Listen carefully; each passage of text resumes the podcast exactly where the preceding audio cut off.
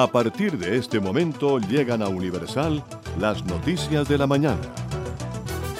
Cadena de noticias. Media hora con el mundo al calor de una tacita de café. Bienvenido.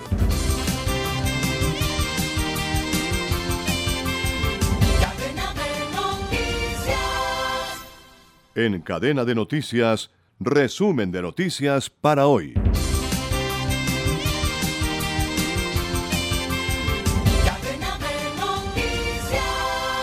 El Departamento Administrativo Nacional de Estadística DANE oficializó los resultados para la productividad total de los factores PTF para 2021 y su aporte el valor agregado de la economía del año pasado. De acuerdo con la entidad, el año pasado fue de 0,64%. Esto pues, según el DANE, el valor agregado en volumen creció 9,68% y allí los servicios laborales aportaron el 8,22%. Los servicios de capital aportaron el 0,83% al crecimiento del valor agregado. La contribución de los factores aportó 9,04% y finalmente la productividad total de los eh, factores aportó al crecimiento del valor agregado 0,64%. Asimismo, dentro del componente de servicios laborales se pueden observar que las horas trabajadas aportaron 8,06% y la composición del trabajo aportó 0,16% al crecimiento del valor agregado. Al eh, desagregar los servicios de capital, se puede observar que el capital TIC aportó 0,16% y el capital no TIC aportó 0,67% al crecimiento del valor agregado. Por sectores se destacan la actividad de transporte, almacenamiento y comunicaciones con un crecimiento del valor agregado de 13,76%. Y en otro orden de la información, con la renuncia de Óscar Iván Zuluaga a la candidatura presidencial del Uribismo y su apoyo a Federico Gutiérrez, el líder de equipo por Colombia comenzó a sumar votos para la primera vuelta. Gutiérrez, quien eh, este domingo se consolidó como candidato presidencial de equipo por Colombia, al conseguir 2.160.000 votos, se consolidó como el más elegible de los candidatos de la centro derecha. En Universal, cadena de noticias.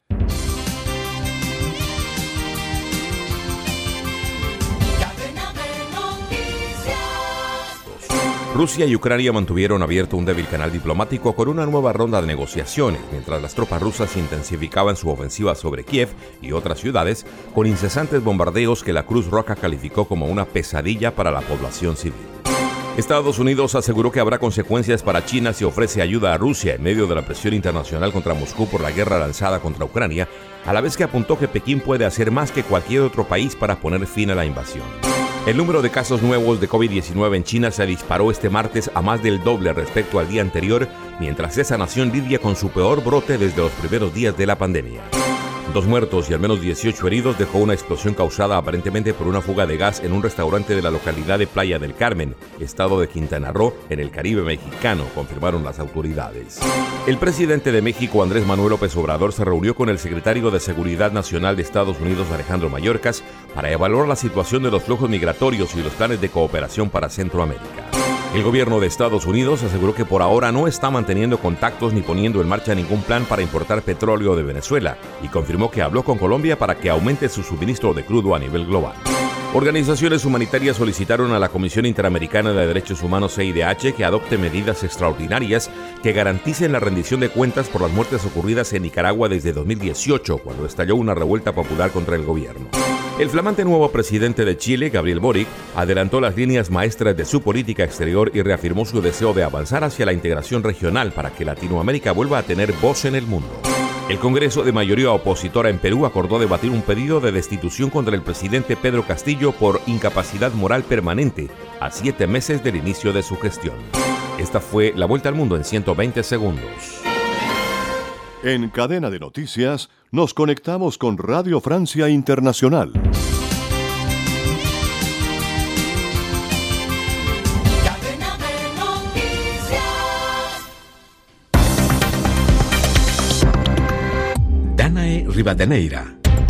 Un toque de queda de 35 horas en la ciudad de Kiev regirá desde este martes hasta el jueves por la mañana. La ciudad se encuentra casi cercada por las tropas rusas.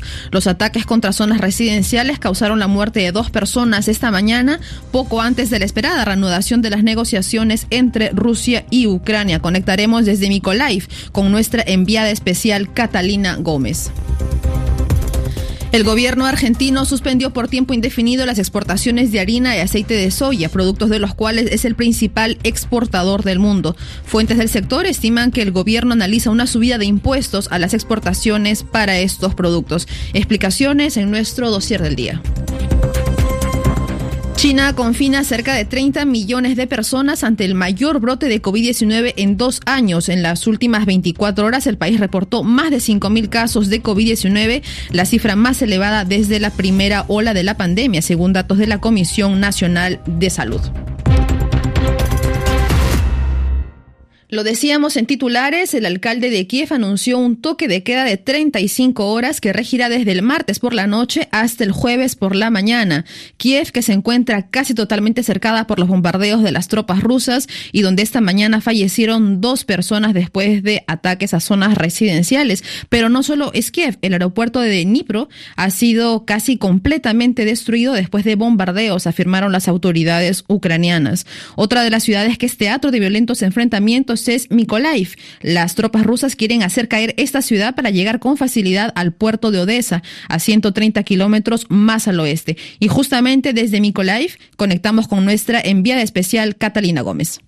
A las afueras de Mykolaiv, hacia el este, está la presencia ya del ejército ruso y esta población es básicamente ha sido atacada, especialmente en sus suburbios durante los últimos días. Esta población es como la, la retaguardia, es la último lugar que les queda por tomar a los rusos antes de entrar, por lo menos en la vía terrestre, y que les quede el camino libre hacia Odessa y por eso es tan importante. Catalina, eh, ¿cuál es la situación en este momento? Eh, ¿Son solo eh, enfrentamientos terrestres? ¿Hay bombardeos? ¿Qué, es lo que has podido ver tú en los últimos minutos? Acaban de sonar las alarmas, según nos avisan, esta es la primera vez que suenan las alarmas en el día de hoy. Estoy aquí, de hecho, a la entrada de los subterráneos para protegerse. Aquí está entrando la gente en este momento, pero lo que es en la ciudad como tal, en el centro, no, no han habido ataques. Como te decía, los ataques más que todo con artillería o con bombardeos han estado como en esos anillos que rodean la ciudad y también desde el mar. O sea, desde allí se pueden atacar, no estamos muy lejos. Aquí vemos, y es interesante, y esto me recuerda mucho a lo que sucedió en las batallas contra el Estado Islámico en la esquinas hay arrumes de, neumáticos listos para ser prendidos en el momento de que vengan más ataques aéreos. Esta táctica es una vieja táctica de lucha en las calles y aquí ya está lista la población para, para ese momento. Escuchábamos a Catalina Gómez, nuestra enviada especial, conectada, contactada hace unos minutos por nuestra colega Paula Español. En el plano diplomático, los primeros ministros polaco, checo y esloveno viajan hoy a Kiev como representantes del Consejo Europeo para encontrarse allí con el presidente ucraniano Volodymyr Zelensky y el primer ministro Denis Shmal. El objetivo de la visita es reafirmar el apoyo inequívoco del conjunto de la Unión Europea a la soberanía e independencia de Ucrania y presentar un conjunto de medidas de apoyo al Estado y la sociedad ucranianos. Eso fue lo que se dijo en un comunicado difundido por el gobierno polaco. Mientras tanto, en Rusia una mujer fue detenida después de que irrumpiera en uno de los programas de información más seguidos del país denunciando la guerra en Ucrania. Se llama María Ovsinikova y se ha convertido en el símbolo de los rusos que se oponen a la invasión. Aida Palau. María Ovsianikova irrumpió este lunes por la noche en la transmisión en directo del informativo con un cartel contra la guerra en Ucrania y la desinformación de los medios rusos. Paren la guerra, no os creáis la propaganda, os están mintiendo, se podía leer mientras la presentadora continuaba con el informativo. Ovsianikova gritaba no a la guerra. Acto seguido, la transmisión se cortó. El programa se llama Bremia, el tiempo, y es seguido por millones de rusos desde la época soviética. La acción se compartió masivamente, sobre todo por Telegram. Previamente, la mujer empleada del canal de televisión ruso Channel One, cuyo padre es ucraniano y su madre rusa, publicó un vídeo en las redes sociales en el que denunciaba la responsabilidad de la guerra pesa, decía, en los hombros de una sola persona, Vladimir Putin. Según el abogado ruso Pavel Chikov, Opsianikova está detenida con cargos de desacreditar a las Fuerzas Armadas rusas y podría ser condenada a 15 años de prisión. Las manifestaciones contra la guerra en Ucrania están prohibidas en Rusia y decenas de miles de personas que se oponen a la invasión ya han sido detenidas. Gracias, Aida Palau. Y hoy entra en vigor el cuarto paquete de sanciones impuesto por la Unión Europea contra Rusia. Sobre esto, China ha manifestado no querer ser afectada, así lo declaró el ministro chino de Relaciones Exteriores Wang Yi en medio de la creciente presión para que Pekín retire su apoyo a Moscú. Los comentarios de Wang fueron publicados luego de una reunión de siete horas entre autoridades estadounidenses y chinas en Roma, donde Washington expresó su preocupación por el alineamiento entre Rusia y China. Moscú y Pekín se han acercado recientemente lo que para Washington es una alianza crecientemente hostil de esas potencias autoritarias. Ante la escasez de suministros y la presión sobre los precios del petróleo agudizadas por la guerra en Ucrania, la Casa Blanca negó estar discutiendo la importación de petróleo de Venezuela, desestimando especulaciones de que Washington podría pues buscar ayuda en Caracas. La Casa Blanca descarta así que tras prohibir la importación del crudo ruso, la compra de petróleo venezolano sea un asunto en discusión. La guerra en Ucrania está afectando también a las economías latinoamericanas por dos factores principales, la bajada en la producción de cereales y las sanciones impuestas a Rusia a las exportaciones de sus hidrocarburos. Ambos puntos están llevando a un alza de la inflación y descolocando economías maltrechas como la Argentina, donde el gobierno suspendió por tiempo indefinido las exportaciones de harina y aceite de soya, productos de los cuales es el principal exportador del mundo. Fuentes del sector estimaron que el gobierno analiza una subida de impuestos a las exportaciones de estos productos. Explicaciones con Lucía Valentín en nuestro dossier del día. ¿Cuánto pesa la invasión rusa de Ucrania en el mercado agrícola latinoamericano y en particular en el argentino? Responde el analista Leonardo Piazza, director de LP Consulting. Tiene mucho impacto porque tanto Ucrania como Rusia son dos proveedores importantes de cereales y oleaginosos. Con lo cual, el impacto que en realidad tiene este, esta guerra, desde el punto de vista de los cereales y oleaginosos, como era de esperar y como venía en, la tendencia, los precios de los commodities suben. En el caso de Argentina, desde el punto de vista de los cereales, somos exportadores. La suba de precios debería favorecer muchísimo el ingreso de divisas. Precisamente el gobierno argentino parece querer multiplicar estas divisas. Este domingo Argentina, principal proveedor mundial de harina y de aceite de soja, suspendió las exportaciones de estos productos, los principales de su canasta exportadora.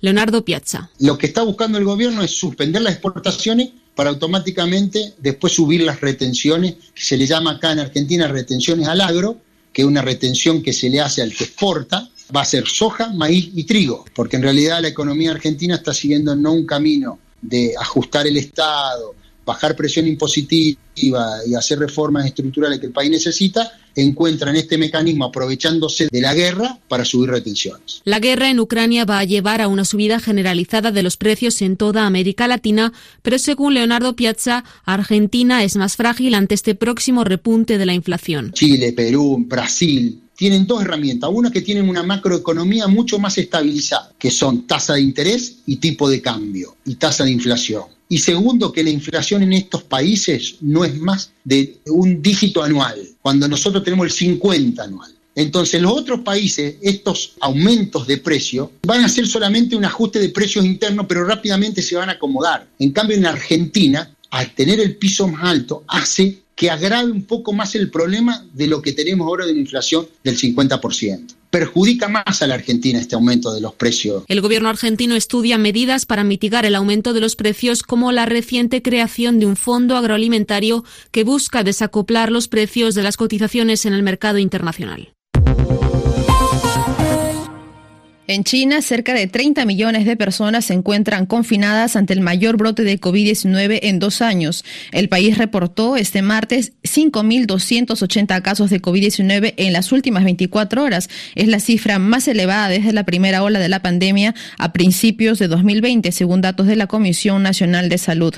Al menos 13 ciudades chinas enfrentan confinamientos totales y varias otras tienen cierres parciales, como nos explica Paula Estañol.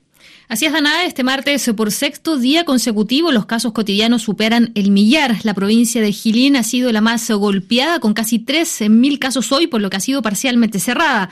Medidas similares o más severas en otras ciudades. La metrópolis tecnológica de Shenzhen, con 17 millones de habitantes, fue confinada, lo mismo en la orbe de Yanji, otra decena de ciudades se han sumado a estas iniciativas. En Shanghái, la mayor ciudad del país, se ha cerrado temporalmente las escuelas, los negocios, restaurantes, centros comerciales y por el momento sin establecer cuarentenas masivas. Desde hace un par de días las autoridades han permitido el uso de pruebas rápidas de antígenos, tal vez un primer síntoma de que comienzan a verse sobrepasadas por la curva de contagios en un país que hasta ahora aplicaba rigurosamente su política de contagio cero. En ese contexto, expertos han comenzado a alzar la voz para decir que tal vez el país debe comenzar a hacerse la idea de la coexistencia con el virus.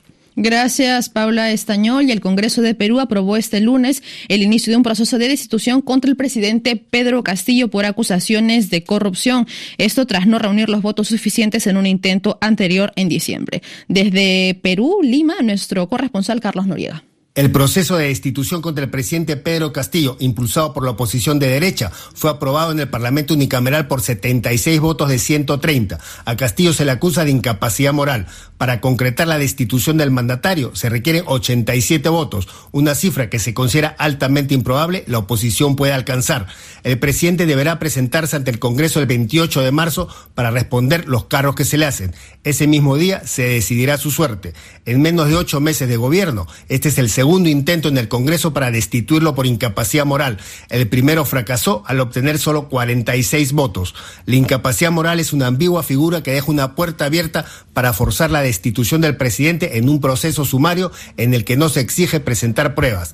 A Castillo se le acusa de corrupción por licitaciones, pero los casos mencionados están todavía en investigación. En la acusación se define como incapacidad moral el nombramiento de ministros cuestionados y haber declarado a la prensa que no estaba preparado para ser presidente y haberse mostrado a favor de facilitar una salida al mar a Bolivia.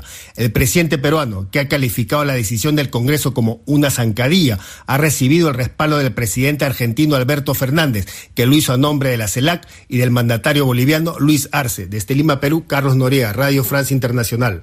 Y con esta información desde Perú ponemos punto final a nuestro noticiero. Hasta aquí llegan las noticias en RFI. No olviden que pueden seguirnos también en nuestra página web rfimundo.com o en nuestra página de Facebook RFI en español.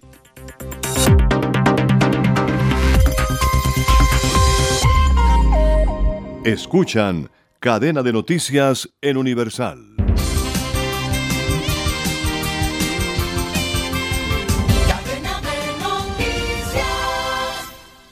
Flashback, flashback, flashback, flashback, flashback, flashback. Flashback con Jimmy Villarreal. Esta canción es del grupo Chicago del año de 1982, eh, producida por Peter Cetera y David Foster.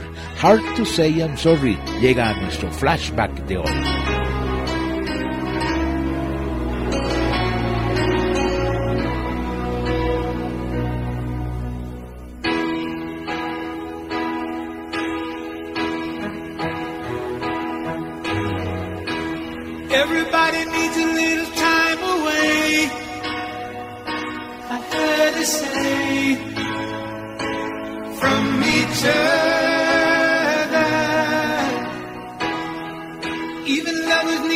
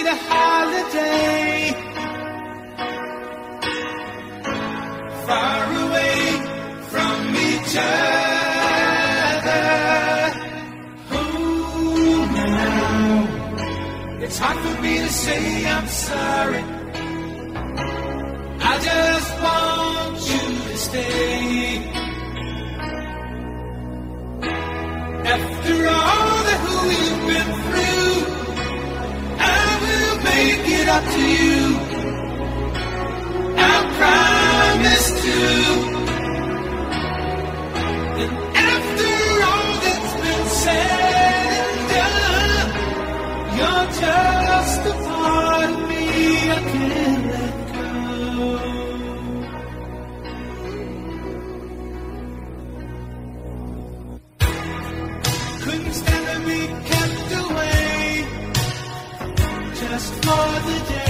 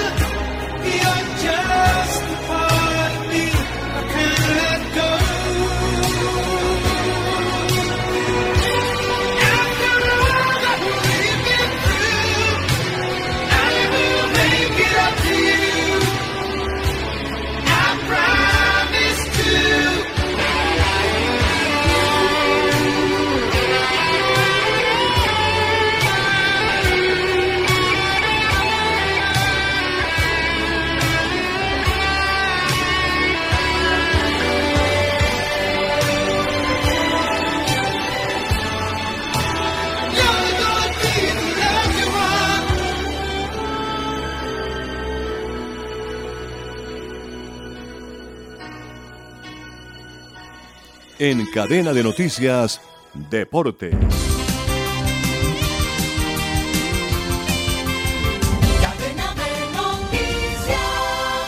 El tenista Rafael Nadal clasificó a los octavos de final del Indian Wells tras derrotar al británico Daniel Evans por 7-5 y 6-3 en una hora y 42 minutos de juego.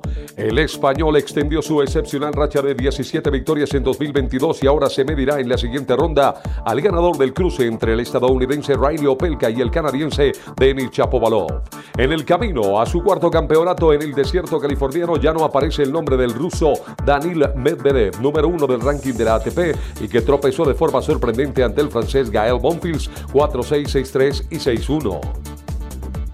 Los equipos Euskatel Euskadi, Ken Pharma y Burgos BH han sido invitados para participar en la edición número 77 de la Vuelta a España, que se correrá entre el viernes 19 de agosto y el domingo 11 de septiembre, con salida desde Utrecht en los Países Bajos y meta final en la capital española Madrid. La organización de la vuelta ha dejado por fuera en esta ocasión al equipo Caja Rural que llevaba participando en la ronda española 10 temporadas consecutivas. Pero siguiendo las normas de la Unión Ciclista Internacional, los 18 equipos UCI World Tour participarán automáticamente en la vuelta, mientras que los equipos Alpecin Phoenix de Bélgica y Arkea Samsic de Francia, líderes de la clasificación UCI Pro Teams 2021, también han sido incluidos. La Liga de Campeones de Europa vuelve hoy y lo hará con cuatro partidos más de octavos de final. De un lado, de la llave va a estar el partido Manchester United Atlético de Madrid, que se perfila como uno de los más parejos de la serie, no solo porque en el encuentro de ida acabaron empatando uno por uno, sino también por las posiciones similares que tienen ambos equipos en sus ligas locales. El otro juego de hoy será entre Ajax y Benfica. Ajax de Países Bajos, Benfica de Portugal un partido parejo de octavos de final luego que en la ida terminada 2 a 2. Ligera ventaja para el equipo de Ajax, pues jugará de vuelta en casa. Y mañana lo harán Lille de Francia contra Chelsea de Inglaterra y Juventus de Italia con Villarreal de España. La Copa Libertadores también tendrá acción con los partidos de vuelta de cuartos de final. Jugarán hoy Barcelona de Ecuador y América de Minas Gerais de Brasil, que en el partido de ida empataron 0 a 0. Mañana jugarán Estudiantes de La Plata de Argentina con Everton de Chile y Olimpia de Paraguay con Fluminense de Brasil. El jueves lo harán Strongest de Bolivia con Universidad Católica de Ecuador. Y en la Copa Suramericana también habrá acción con los partidos de vuelta de primera ronda entre equipos del mismo país. Jugarán en Bolivia Oriente Petrolero con Royal Party, en Venezuela Metropolitanos con Estudiantes de Mérida, en Paraguay General Caballero con Sol de América, en Chile Unión Española con Ñublense y en Perú Belgar y Cenciano. En cadena de noticias nos conectamos con La Voz de América.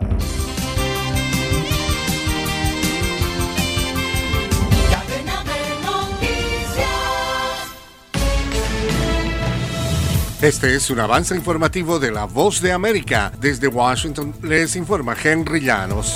A pesar de que en Estados Unidos se mantiene a la baja el número de nuevos casos de coronavirus, está latente un rebrote ante el aumento de infecciones en Europa. Nos informa José Pernalete. De acuerdo a la Universidad Johns Hopkins, la tasa de nuevos casos está en descenso, así como los promedios de hospitalizaciones y muertes en el resto del continente. No obstante, científicos creen que este declive sostenido pudiera verse afectado por el incremento de nuevos casos en Reino Unido, Países Bajos, Alemania, Italia y Suiza. La prevención ante condiciones de viajes sigue siendo la premisa para las autoridades estadounidenses. José Pernalete, Voz de América. El expresidente Barack Obama dijo que había dado positivo por el coronavirus, aunque se siente relativamente saludable y su esposa Michelle dio negativo. He tenido la garganta áspera durante un par de días, pero por lo demás me siento bien, dijo Obama Twitter. Michelle y yo estamos agradecidos de haber sido vacunados. Obama alentó a más estadounidenses a vacunarse contra el coronavirus a pesar de la disminución de la tasa de infecciones en el país. Hubo aproximadamente 35 mil infecciones en promedio durante la última semana. A continuación, un mensaje de servicio público de la voz de América. Durante la cuarentena voluntaria de 14 días para evitar la propagación del COVID-19, no salga de casa, no comparta su habitación con otras personas, lávese las manos frecuentemente y si desarrolla síntomas, llame a su doctor y evite ir a la sala de emergencia a menos de que tenga síntomas graves. Cristiana Chamorro, directora de la desaparecida Fundación Violeta Barrios de Chamorro, fue condenada por el gobierno sandinista de Nicaragua y surgen reacciones de repudio. Nos informa Daliana Ocaña. Organismos defensores de derechos humanos dentro y fuera de Nicaragua, además de personalidades y ciudadanos, reaccionaron al fallo de culpabilidad en contra de Cristiana Chamorro, la presidenta de la desaparecida Fundación Violeta Barrios de Chamorro, una organización que desde 1997 promovió la libertad de prensa en Nicaragua y contó con el apoyo de fondos de varias organizaciones, entre las que se encontraba la Agencia de los Estados Unidos para el Desarrollo Internacional, USAID, que cumplió una importante misión. Daliana Ocaña, Voz de América, Nicaragua. El número de nuevos casos de COVID-19 en China se disparó hoy martes a más del doble respecto al día anterior, mientras el país lidia con su peor brote desde los primeros días de la pandemia. La Comisión Nacional de Salud ha informado que se han identificado 3.507 nuevos casos de propagación local en las últimas 24 horas en comparación con 1.337 infecciones del día anterior una variante altamente contagiosa conocida como Omicron furtiva. Este fue un avance informativo de La Voz de América. Escuchan Cadena de Noticias en Universal.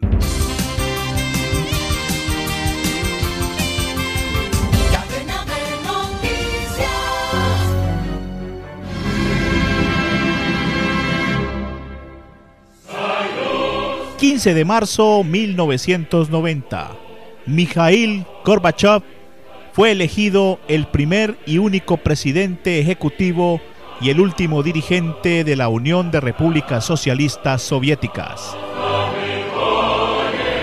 Nacido en Stavropol, Rusia, en 1931, abogado de la Universidad de Moscú, elegido miembro del Soviet Supremo en 1970, secretario de Agricultura en 1978 y secretario general del Partido Comunista en 1985. Están escuchando Un Minuto para la Historia.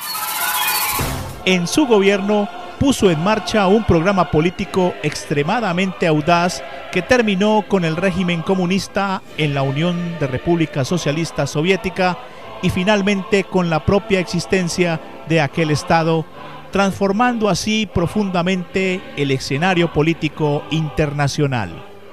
Les acompañó Julio César Sepúlveda.